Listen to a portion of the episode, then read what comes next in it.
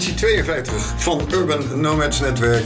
Mijn naam is Flip Schultz, aan de knoppen zit Marijn Oostdijk. En we hebben twee eh, bijzondere gasten vanavond, namelijk Patrick van Mil. Welkom Patrick, directeur bestuurder Stedelijk Museum Alkmaar en Gerjon Roker, creatief directeur DOS Event Support. Welkom Gerjon. En jullie zitten hier in je hoedanigheid eh, van leden, stichtingsleden, bestuursleden van het Grote Raam, zeg ik dat zo goed? Ja, we zijn bestuursleden. Bestuursleden. Waaronder zelfs de voorzitter. Ja, ja. Kijk, kijk. Stichting Het Grote Raam. Ja, ja. Hoog bezoek. Ja. Hoog bezoek. Het Grote Raam. Ehm, zal ik jullie dat zelf laten vertellen, wat het Grote Raam is? Zonder dat ik daar eh, woorden aan vuil ga maken. Zal ik een poging doen? Uh, het Grote Raam, dat is een, uh, een raam in de Grote Kerk aan de zuidkant. Dus het Zuidtransept, zoals ze dat noemen. De Grote Kerk van Alkmaar, hè? de Grote Kerk van Alkmaar, ja. Heel goed. De Grote ja. Sint-Laurenskerk. Ja, dat is nog beter. En uh, waarom is het een, uh, een groot raam? Omdat het raam 6 meter breed is en 23 meter hoog. En ja, meningen zijn verdeeld, maar ik denk dat het toch wel een van de allergrootste vensters is uh, op kerkengebied in, in Europa. In het vasteland van Europa in ieder geval. Er zijn nog wel wat hele grote kerken met grote ramen in Engeland, Frankrijk ook nog. Maar dit is toch wel, uh, wel heel bijzonder. Dat er twee van dit soort ramen, er zit ook nog zo'n raam in het Noordtransept. Maar daar blijven we nog even vanaf. Ja, want dit is een groot project. Ehm, jullie hebben daar uiteindelijk een kunstenaar voor gekozen, Fiona Tan in dit geval. Was dat, hoe ging dat in zijn werk? Want zij stond op een bepaald moment op een shortlist. Is ja. die keuze moeilijk geweest? En wat is uiteindelijk de overweging geweest om de opdracht aan Fiona Tan te schenken? Nou, dat kan ik misschien uh, proberen ja. uit te leggen. Het is zo dat we, toen we elkaar voor het eerst spraken over dat project, hadden we uh, in het eerste gesprek kwamen tot de conclusie: het moet gebeuren door een groot kunstenaar. Want je wil iets maken voor de eeuwigheid. Als je zoiets in een, in een 500 jaar oude kerk plaatst, dan moet je ervan uitgaan dat het 500 jaar van kracht en kwaliteit blijft. Dus dat was al een heel belangrijk criterium. Je moet een goede kunstenaar hebben. Maar, uh, en liefst eentje die ook internationaal statuur heeft. Bekende namen in de kunstwereld zijn wat lastig bij een brede publiek, maar internationaal statuur heeft. We vonden het ook heel belangrijk dat het een kunstenaar was, en dat klinkt misschien gek, die zoiets nog nooit eerder had gedaan. Omdat we wilden dat een, een, een kunstenaar zich uitgedaagd voelde door deze opdracht. En met iets kwam wat zij of hij nog nooit had hoeven doen. Want er waren natuurlijk al kunstenaars die het zo hadden gedaan. Bijvoorbeeld Gerhard Richter in de Dom van Keulen. Nou, dat is denk ik op dit ogenblik de meest verdienende kunstenaar in de wereld. Die echt... Uh... En we vonden het ook belangrijk dat het een kunstenaar was die, zoals wij dat noemen, niet alleen het oog en het hoofd, maar ook het hart weet te beroeren. Dus niet alleen het hoofd, maar ook het oog en het hart. Nou, we hebben toen ook wel uh, uh, wat mensen met een breed netwerk erbij gehaald en verstand van zaken. Dus we hebben aan Hendrik Driessen, die is 25 jaar directeur geweest van De Pont in Tilburg. En aan Bart Rutte, artistiek directeur van het Centraal Museum en oud hoofd collecties van het Stedenmuseum in Amsterdam, gevraagd om met ons mee te denken. En toen hebben we een, uh, een shortlist gemaakt. En we hebben gelijk gezegd, we gaan er geen wedstrijd van maken. Want we, we gaan in principe voor de kunstenaar waarvan wij denken dat hij of zij met iets heel goeds kan komen. En komt hij dan met iets wat ons teleurstelt, dan kunnen we eventueel nog naar iemand anders gaan. zo, zo is dat gegaan. En toen hebben we, uh, uh, en op dat lijstje wat we toen hebben getoverd met elkaar, uh, stond Fiona Tan. onder andere, maar ook heel erg hoog. En um, Fiona is een kunstenaar die weliswaar al heel lang in Nederland werkt, maar ze is van Australische origine, met ook uh, Aziatische roots nog in haar familie. Um, ik kende haar toevallig ook nog persoonlijk, uh, want ik heb ooit in het Filmmuseum met haar een geweldig project gedaan. Dat is alweer 24 jaar geleden. Ze heeft in het Stedelijk Museum in Amsterdam overzichtstentoonstellingen gehad, waar ik ook gewerkt heb. Maar ze heeft all over the world, van Chicago tot Oslo, van uh, Rome tot aan uh, Australië, heeft ze tentoonstellingen gehad. En heeft ook Nederland vertegenwoordigd op de Biennale van Venetië. Dat is het belangrijkste kunstfeestje in de wereld. Wat deze zomer weer wordt gehouden. Dus dat is wel een grote ramp. De grote vraag was natuurlijk of, of we haar konden strikken daarvoor. Dus we hebben haar uitgenodigd met deze, met alleen maar een vage vraag van, nou ja, wil je een keertje komen? Want we hebben iets, we hebben een idee voor een opdracht. Dat was net in de coronatijd volgens mij. Ja, nou ja, zo, ja, ja, ja, ja, begin van de coronatijd, want inderdaad. daar- daardoor ja. had ze tijd. Ja, klopt, klopt. Ja.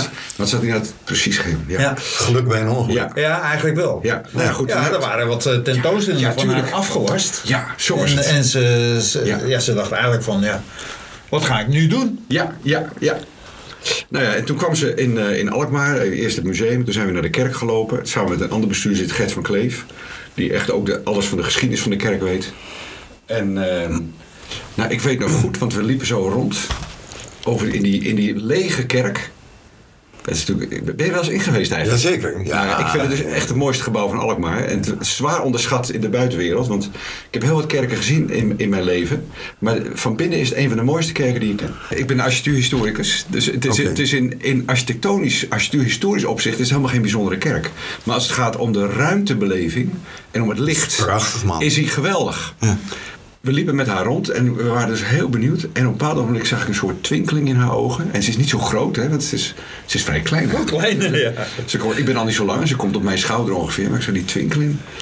En ik zei, Fiona, wat denk je ervan? Ik wil het wel doen, zei ze.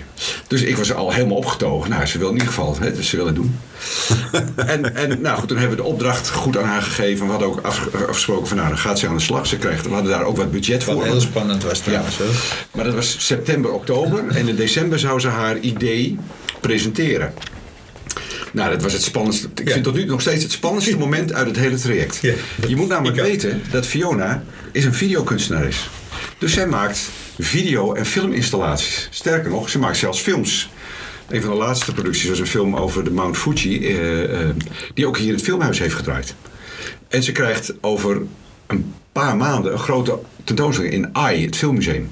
Aha. Dus het is echt eigenlijk een filmmaker, kunstenaar. Dus ja, wat doe je dan met zo'n raam? Dus ik, als, nou ja, ik was dus heel erg bang, dat klinkt een beetje raar, dat zij met een heel conceptueel videoachtig iets zou komen. Wat misschien mijn collega's en ik wel interessant vinden. Maar waarvan heel veel Alkmaarders zouden zeggen: ja, hallo. Moeten we nou mee? en toen hadden we in december die bijeenkomst. Ja. En Hendrik Driessen was er ook bij. In de, dat was in, in, de, in de kerk. In de kerk, in de consistorie. In de consistorie. Ja. Nou, ik zat echt met knikkende knieën. Ja. ja, ik ook. Ja, ja, ja. ja. ja, ja.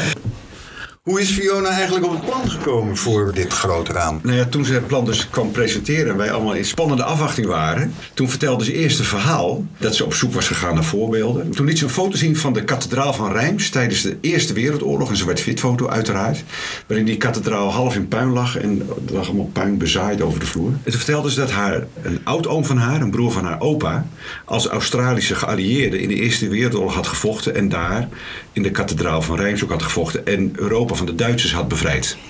Die had uit die kathedraal wat glasscherven meegenomen. Aangekomen in Australië heeft hij daar zelf een prisma van gebouwd. En zij heeft als jong meisje heeft zij met dat prisma altijd gespeeld. En dat heeft haar weer geïnspireerd om filmmaker, kunstenaar te worden. Die prisma, dat waren dus die twinkelingen in haar ogen waar ik je net over vertelde, die kwamen uit dat moment voort. Nou, dus dat prisma-principe heeft ze vervolgens gebruikt om het hele idee van eh, dat grote raam uit te werken. Maar de aanleiding voor de opdracht vormt eigenlijk het 450-jarig 500 jaar. 500 jaar, Ja. zelfs. Nou, nee. Nee, het nee vi- ja, je bedoelt het nu 450-jarig Eh, ontzet Het eh, 450 van jaar, Spanje. de viering van het ontzet. Hè? Ja. Waar eh, gek genoeg een, een Oekraïense president ons aan moest herinneren dat, Ja. dat het Dat zo lang geleden is dat Nederland eh, de geboorte. Hè? Ja, ja, Ja. ja. Ja, ja, En dat het een groot goed is, hè? Vrijheid. En dat dat een groot goed is. Want dat hebben we ook nog niet verteld. Het thema is, heren, Het licht van de vrijheid. het licht van de vrijheid. Ja. En daarmee krijgt het licht van de vrijheid extra diepe betekenis. In deze tijd kan het geen kwaad om aan die vrijheid weer wat extra aandacht te geven. Zo is het. En de offers die ervoor gebracht zijn. En de offers Maar die gelukkig ook heel veel moois hebben voortgebracht. Ja. De vader van de gedachte om het raam uit te kiezen, of een Ja. raam, dat zal altijd wel in nevelen gehuld blijven. volgens mij helemaal niet. Volgens mij is Geon dat gewoon. Is opgelost, Gerard. ja, het is opgelost. Ja, het is opgelost. Ja. Kijk, ik weet niet hoe het is, maar volgens mij... Ja, ik ben, Nou, was- dan begonnen. was- Nee, Ja, vijf- 500 ik heb jaar. Ik bedoel, in 2018 had je 500 jaar grote kerk Klopt, met een grote klim. Nou goed, dat heeft Geon eh, een hele belangrijke rol gespeeld. Toen is dat idee voor het raam volgens mij ook nog in die commissie geweest. Dat is de allemaal voor mijn tijd, de regiegroep. En nou ja, toen is het idee eigenlijk geboren. En ik denk dat wij... Toen hebben ze het ook even weggelegd, want dat was een te groot project om in die korte periode, die er Ja. toen nog was, zo'n twee jaar, Ja. eh, eh, te realiseren. En toen dacht ik van, nou, hoezo? Twee jaar? Dat is toch gigantisch lang? Ja, ja, ja. Ja, nu- nu begrijp In de reclamewereld wel, maar in deze wereld niet. Ja. joh. Ja. Maar, maar toen is het eigenlijk zo gegaan. Toen, want jij had ook nog iets met Daan Rozengaard of zo te doen, weet Ja, ik nog. ja. En je vertelde het een keer aan mij een half jaar daarna. En ik zei, Geon, het is een heel goed idee, heel slecht idee om dat met Daan Rozengaard te doen. Want dan krijg je iets wat over twee jaar verouderd is. Met technologie en weet ik het allemaal niet. En je moet, je moet dan echt voor de eeuwigheid gaan. En laten we dan voor een hele grote kunstenaar kiezen. Nou, en toen, toen heb jij... Nou ja, toen zijn we, Zijn we samen aan de gang Aan de gang gegaan. gaan, het boek gaan organiseren. Ja. Ik citeer even uit het ontwerpplan en de woorden die eh, Fiona er zelf aan gewijd heeft. Voor mij zijn oude glas in lood kerkramen voorlopers van de bioscoopfilm. Ik kan mij voorstellen dat mensen vroeger kerkramen bijna als spannende speelfilms hebben ervaren. Een bewogen verhaal en een ervaring van steeds veranderend kleur en licht dat een sublieme en religieuze belevenis behelste. Je oog maakt als het ware een reis door de tijd. Mijn ontwerp voor het nieuwe groot raam vergelijk met een lange filmstrook.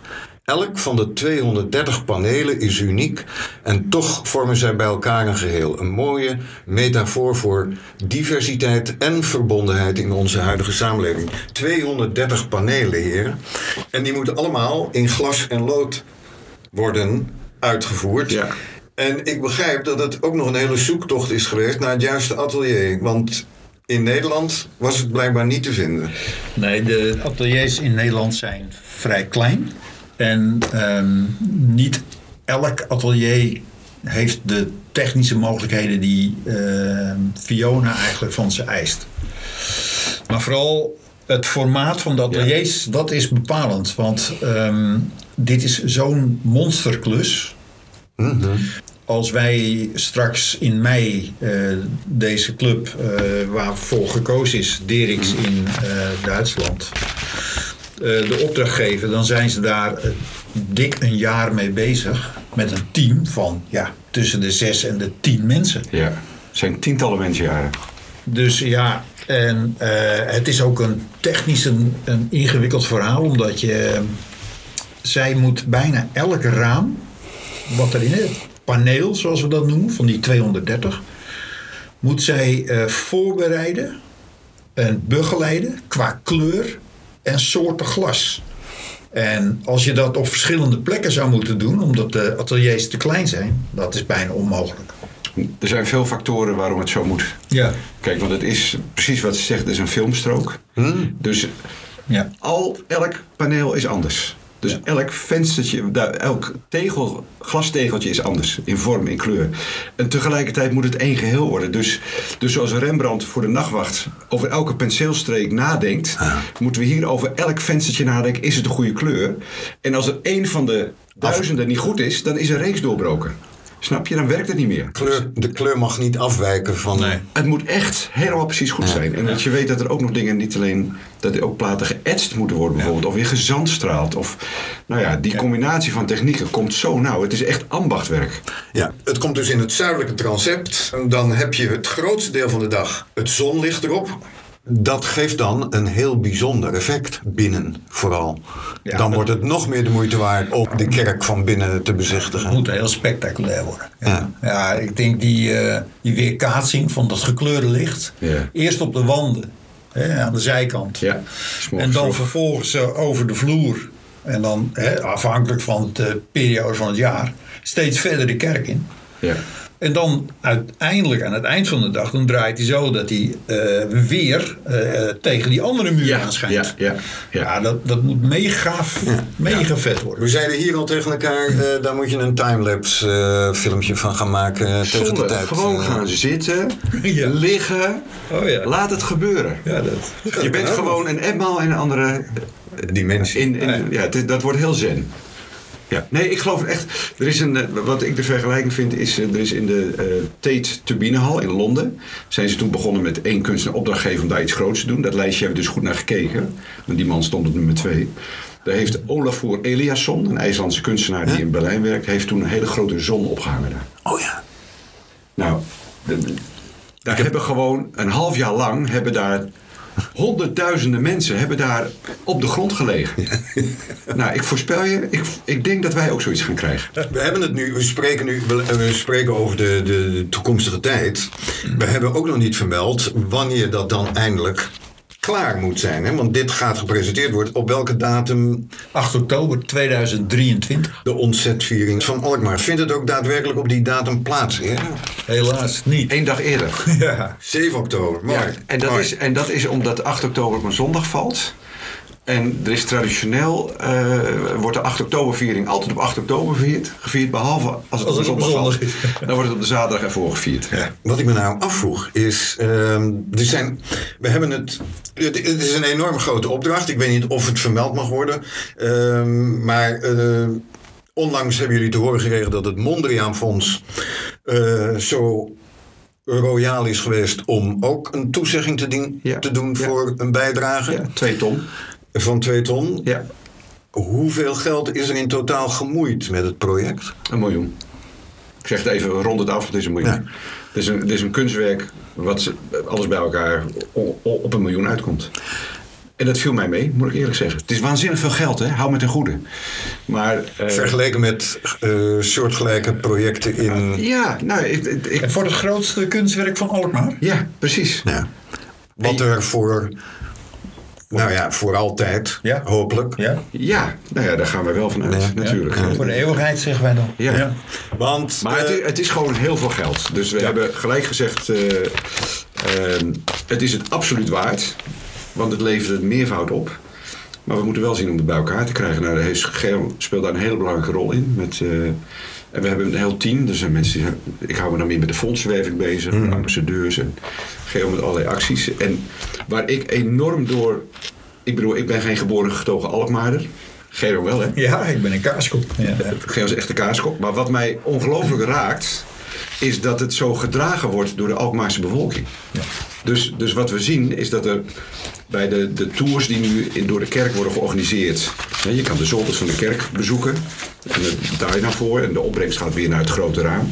Nou, hoeveel, 100 vrijwilligers had je het over zoiets? Oh ja, meer. 150 bijna. 150 vrijwilligers. We hebben gezocht naar ambassadeurs, hè? mensen die ons willen helpen om die panelen te verkopen.